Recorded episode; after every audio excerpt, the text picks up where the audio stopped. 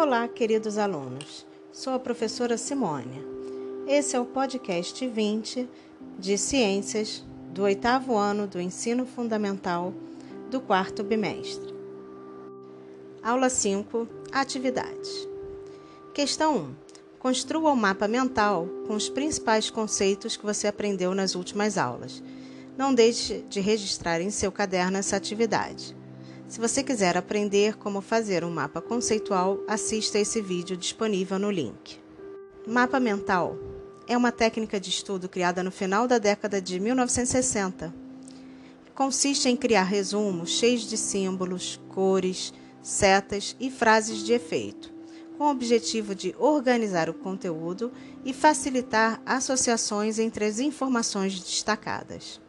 Resumindo, é uma ficha de estudos que te dará uma visão geral do tema, te ajudará a fixar os pontos mais importantes da matéria e permitirá que você faça todas as associações possíveis sobre o acontecido. Questão 2.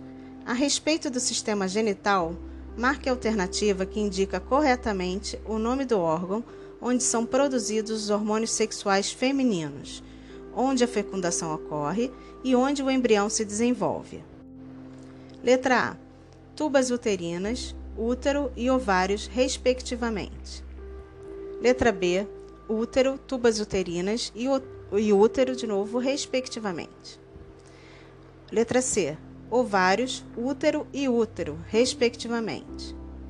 Letra D. Ovários, ovários e tubas uterinas, respectivamente.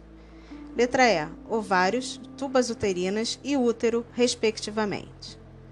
Resposta certa, letra E. Os ovários são glândulas responsáveis pela liberação dos ovócitos e pela produção de hormônios sexuais femininos. A fecundação é o encontro do espermatozoide com o ovócito ocorre na tuba uterina e o desenvolvimento do embrião ocorre no útero. Questão 3. Procure textos falando sobre infecções sexualmente transmissíveis e liste em uma tabela as principais doenças que você encontrou, colocando em uma coluna o nome da doença, seu agente causador e seus principais sintomas. Para ajudar a montar o quadro, eu vou comentar três é, ISTs aqui. AIDS. AIDS é uma doença sem cura que é causada pelo vírus HIV, vírus da imunodeficiência humana. Esse vírus atua comprometendo o sistema imunológico do indivíduo, fazendo com que ele fique mais suscetível a infecções oportunistas. Vale lembrar que ter HIV não é a mesma coisa que AIDS, uma vez que AIDS é o estágio mais avançado da infecção por HIV, em que o indivíduo está bastante vulnerável a doenças. Segunda, gonorreia. A gonorreia é causada pela bactéria Neisseria gonorrhea que pode causar ou não sintomas. No, nos homens pode causar ardência na hora de urinar e surgimento de corrimento. Nas mulheres pode causar sangramento fora do período menstrual, corrimento e dor ao urinar. Sífilis. A sífilis é uma doença causada por uma bactéria chamada Treponema pallidum. É uma doença grave que, se não tratada, pode evoluir e causar complicações. A sífilis pode ser classificada em diferentes estágios. Na sífilis primária, observa-se a presença de uma ferida no local de entrada da bactéria, geralmente única, que não causa dor, nem coceira, nem ardência.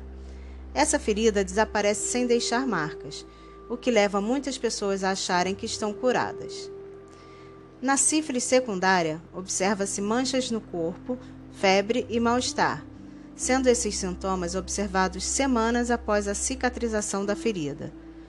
Posteriormente, temos a sífilis latente, que é uma fase assintomática de duração variável, e a sífilis terciária. Por sua vez, pode surgir até os 40 anos após a infecção e desencadeia sintomas mais graves, acometendo o sistema cardiovascular e nervoso, podendo até mesmo levar à morte. A hepatite B.